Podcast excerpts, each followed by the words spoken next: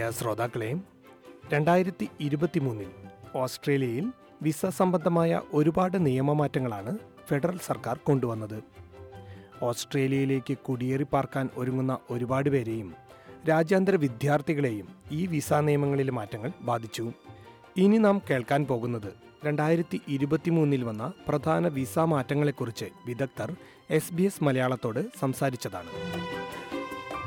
Covid കാലത്ത് പ്രഖ്യാപിച്ച പ്രത്യേക വിസയായിരുന്ന പാൻഡമിക് ഇവന്റ് വിസ എന്ന താൽക്കാലിക വിസ നിർത്തലാക്കിയതായിരുന്നു കഴിഞ്ഞ വർഷത്തിൽ വിസ സംബന്ധമായി ഉണ്ടായ വലിയ ഒരു തീരുമാനം. ഇത് ഒട്ടേറെ പേരെ ബാധിക്കുകയും ചെയ്തു. ഇതേക്കുറിച്ച് Diju Sivadas migration lawyer Thara S നമ്പൂതിരിയുമായി നടത്തിയ അഭിമുഖത്തിൽ നിന്ന്. ഓഗസ്റ്റ് തേർട്ടി ഫസ്റ്റിനാണ് ഈ ഒരു പ്രഖ്യാപനം ഉണ്ടായത്. സെക്കൻഡ് ഓഫ് സെപ്റ്റംബർ വരെ മാത്രമേ നമുക്ക് പുതിയതായി ഒരു four zero eight visa which is the covid pandemic visa നമുക്ക് അപ്ലൈ ചെയ്യാനായിട്ട് സാധിക്കുകയുള്ളൂ.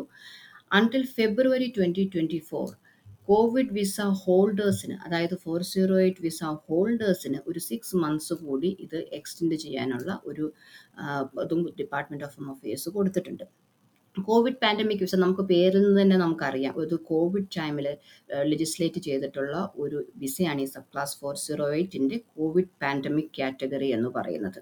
ഇതൊരു ടെമ്പററി ആയിട്ട് ഓസ്ട്രേലിയയിലുള്ള ടെമ്പററി വിസ ഹോൾഡേഴ്സിന് എക്സ്റ്റെൻഡ് ചെയ്യാനുള്ള ഒരു മാർഗമായിട്ടാണ് ഇത് വന്നിരിക്കുന്നത്. സെക്കൻഡ് ഓഫ് സെപ്റ്റംബർ കഴിഞ്ഞാൽ നിങ്ങൾക്ക് കോവിഡ് പാൻഡമിക് വിസയ്ക്ക് അപ്ലൈ ചെയ്യണമെങ്കിൽ at that time until February നിങ്ങൾ four zero eight visa holders ആയിരിക്കണം. ഇനി സെക്കൻഡ് ഓഫ് സെപ്റ്റംബർ അതായത് നാളെ മുമ്പ് നമുക്കിത് അപ്ലൈ ചെയ്യണം എന്നുണ്ടെങ്കിൽ കറണ്ട് വിസ നിങ്ങളുടേത് വിത്തിൻ ത്രീ മന്ത്സ് ആയിട്ട് എക്സ്പയറി ആയിരിക്കണം. നിങ്ങളുടെ current visa should be expired within three months ആണ്. അല്ലെന്നുണ്ടെങ്കിൽ നിങ്ങളുടെ വിസ എക്സ്പയർ ആയി ട്വന്റി എയ്റ്റ് ഡേയ്സിനകവുമാണ് ഈ ഒരു ഫോർ സീറോ എയ്റ്റ് വിസയ്ക്ക് നമുക്ക് അപ്ലൈ ചെയ്യാൻ സാധിക്കുന്നത്. ഓക്കെ അപ്പോൾ ഈ അടിസ്ഥാനപരമായിട്ടുള്ളൊരു അടിസ്ഥാനപരമായിട്ടുള്ള കാര്യം ഈ കോവിഡ് പാൻഡമിക് വിസ ഏതെല്ലാം വിസകൾ ഉള്ളവർക്കായിരുന്നു പാൻഡമിക് വിസ കിട്ടിയിരുന്നത്? എന്തിനൊക്കെ വേണ്ടിയാണ് ഉപയോഗിക്കാൻ കഴിഞ്ഞിരുന്നത്? കോവിഡ് പാൻഡമിക് വിസ ഉള്ളത് വർക്ക് റൈറ്റ്സ് ഉള്ള ഏത് വിസ ഹോൾഡേഴ്സിനും ഈ വിസയ്ക്ക് അപ്ലൈ ചെയ്യാൻ സാധിക്കുമായിരുന്നു. എന്ന് പറയുമ്പോൾ നമ്മളൊരു വിസിറ്റർ വിസയിലാണ് ഓസ്ട്രേലിയയിൽ ഉണ്ടായിരുന്നതെന്നുണ്ടെങ്കിൽ ഈ ഒരു വിസ നമുക്ക് ലഭ്യമല്ല. ആ ഒരു വിസയ്ക്ക് വർക്ക് റൈറ്റ്സ് ഇല്ല. നിങ്ങൾ എന്ത് വിസ ഹോൾഡ് ചെയ്യുന്ന എന്ത് സബ്സ്റ്റാന്റീവ് വിസ നിങ്ങൾ ഹോൾഡ് ചെയ്താലും അതിന് വർക്ക് റൈറ്റ്സ് ഉണ്ടെങ്കിൽ നിങ്ങളുടെ വിസ ത്രീ മന്ത്സിനകം നയന്റി ഡേയ്സിനകം എക്സ്പയർ ആകുന്നു എന്നുണ്ടെങ്കിൽ ഫോർ സീറോ എയ്റ്റ് വിസയ്ക്ക് അപ്ലൈ ചെയ്യുകയും അതുവഴി നമുക്ക് ഓസ്ട്രേലിയൻ സ്റ്റേ എക്സ്റ്റെൻഡ് ചെയ്യാനും സാധിക്കുമായിരുന്നു. ഓക്കെ അതായത് സ്റ്റുഡന്റ് വിസയിലുള്ളവർക്കും അത് സാധിക്കുമായിരുന്നു. സ്റ്റുഡന്റ് വിസയിലുള്ളവർക്കും അത് സാധിക്കുമായിരുന്നു. ഓക്കെ അപ്പോൾ അത്തരത്തിൽ വർക്ക് ആയിട്ടുള്ള വിസയിലുള്ളവർക്ക് കോവിഡ് പാൻഡമിക് വിസയിലോട് കൂടി അത് എക്സ്റ്റെൻഡ് ചെയ്ത് കൂടുതൽ കാലം നിൽക്കാൻ കഴിയുമായിരുന്നു. ഇനി അത് കഴിയില്ല. അപ്പോൾ അത്തരത്തിൽ ഈ പാൻഡമിക് വിസ എക്സ്പയർ ചെയ്യുന്നവർക്ക് അതിന്റെ കാലാവധി അവസാനിക്കുന്നവർക്ക് മുന്നിൽ മറ്റെന്ത് മാർഗമാണ് ഉള്ളത് ഇനി ഓസ്ട്രേലിയയിൽ തുടരണമെങ്കിലും ജോലി ചെയ്യണമെങ്കിലും. ഏറ്റവും നല്ല മാർഗം പെർമനന്റ് റെസിഡൻസി അപ്ലൈ ചെയ്യാൻ പ്ലാൻ ഉണ്ടെങ്കിൽ അത് അപ്ലൈ ചെയ്യുക എന്നുള്ളതാണ്. അത് അങ്ങനെയല്ല എക്സ്റ്റെൻഡ് ചെയ്യണം എന്നുള്ളൊരു അവസ്ഥയാണെന്നുണ്ടെങ്കിൽ നമുക്ക് എപ്പോഴും എക്സ്റ്റൻഷനായിട്ട് പുതിയതായിട്ട് എന്തെങ്കിലും പഠിക്കാൻ ആഗ്രഹമുണ്ടെങ്കിൽ സ്റ്റുഡന്റ് വിസയ്ക്ക് പോകാം.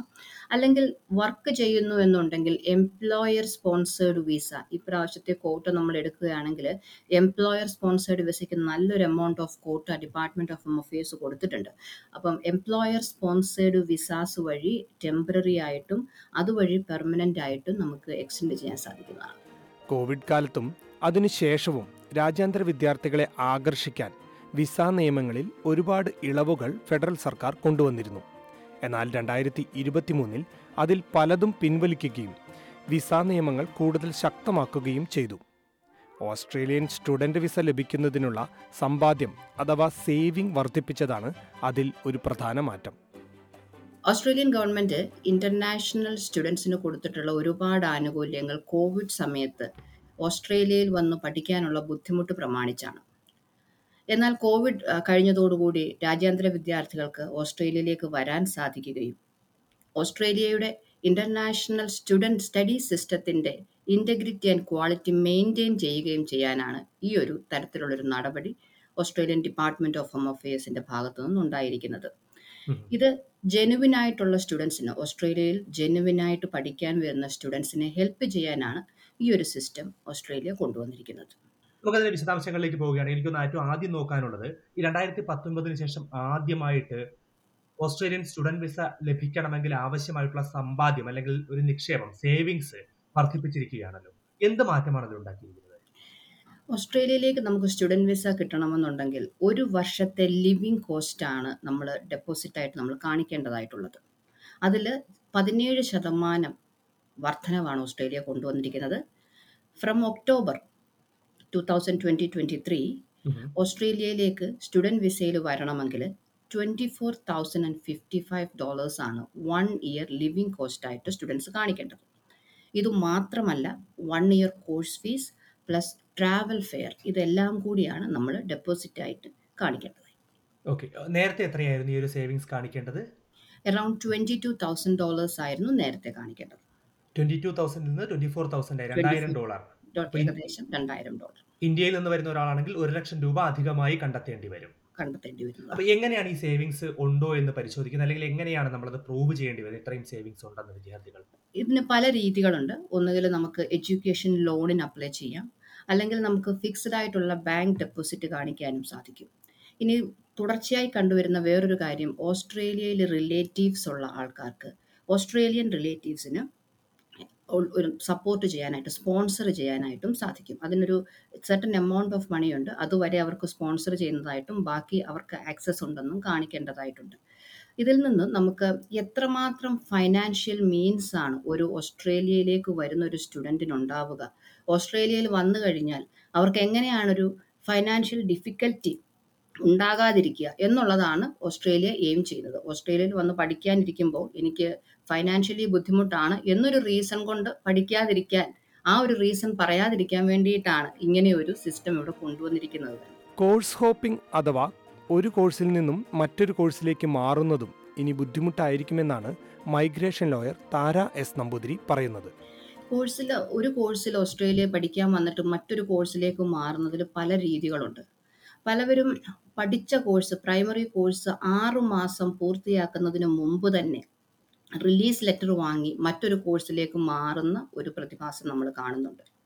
അതുകൂടാതെ കൺകറന്റ് കോഴ്സസ് അപ്പോൾ ഈ പുതിയ ചേഞ്ച് വന്നിരിക്കുന്നത് concurrent COE O E confirmation of enrolment concurrent ആയിട്ട് എടുക്കുന്ന ഒരു പ്രതിഭാസവും നമുക്ക് കാണാനായിട്ട് സാധിക്കും. ഒരു ഉദാഹരണത്തിന് മാസ്റ്റേഴ്സ് പഠിക്കാൻ വരികയാണ്. മാസ്റ്റേഴ്സ് ഓഫ് എഞ്ചിനീയറിംഗ് മാനേജ്മെന്റ് പഠിക്കാൻ വരുന്ന ഒരു കുട്ടി. അത് പഠിക്കുന്ന കൂട്ടത്തിൽ കൺകറന്റ് ആയിട്ട് ഡിപ്ലോമ ഓഫ് ഹോസ്പിറ്റാലിറ്റി മാനേജ്മെന്റ് പഠിക്കുകയാണ്. കൺകറന്റ് സി ഒ ഇ കൊടുക്കുന്ന എഡ്യൂക്കേഷണൽ ഇൻസ്റ്റിറ്റ്യൂഷൻസ് ഉണ്ട്. ഈ ഒരു ഡിപ്ലോമ ഓഫ് ഹോസ്പിറ്റാലിറ്റി പഠിച്ചു കഴിയുമ്പോൾ അതായത് ഒരു വൺ ആൻഡ് ഹാഫ് ഇയേഴ്സ് കഴിയുമ്പോൾ അത് പഠിച്ചു കഴിഞ്ഞാൽ അവർക്ക് അടുത്ത വിസയിലേക്ക് പോസ്റ്റ് സ്റ്റഡി വിസയിലേക്ക് കയറുകയും അതുവഴി പെർമനന്റ് റെസിഡൻസിക്ക് അപ്ലൈ ചെയ്യാൻ സാധിക്കുകയും ചെയ്യും. അതുകൊണ്ട് തന്നെ ഇവിടെ വന്നിരിക്കുന്ന മാസ്റ്റേഴ്സ് എന്ന് പഠിക്കുന്ന കോഴ്സ് പഠിക്കാൻ വന്നത് ഒരിക്കലും പൂർത്തിയാക്കുന്നുമില്ല. അപ്പോൾ ഇത് ഒഴിവാക്കാൻ വേണ്ടിയിട്ടാണ് കൺകറന്റ് ആയിട്ട് കൊടുക്കുന്നതിലുള്ള restrictions department of home affairs ഇപ്രാവശ്യം കൊണ്ടുവന്നിരിക്കുന്നത്.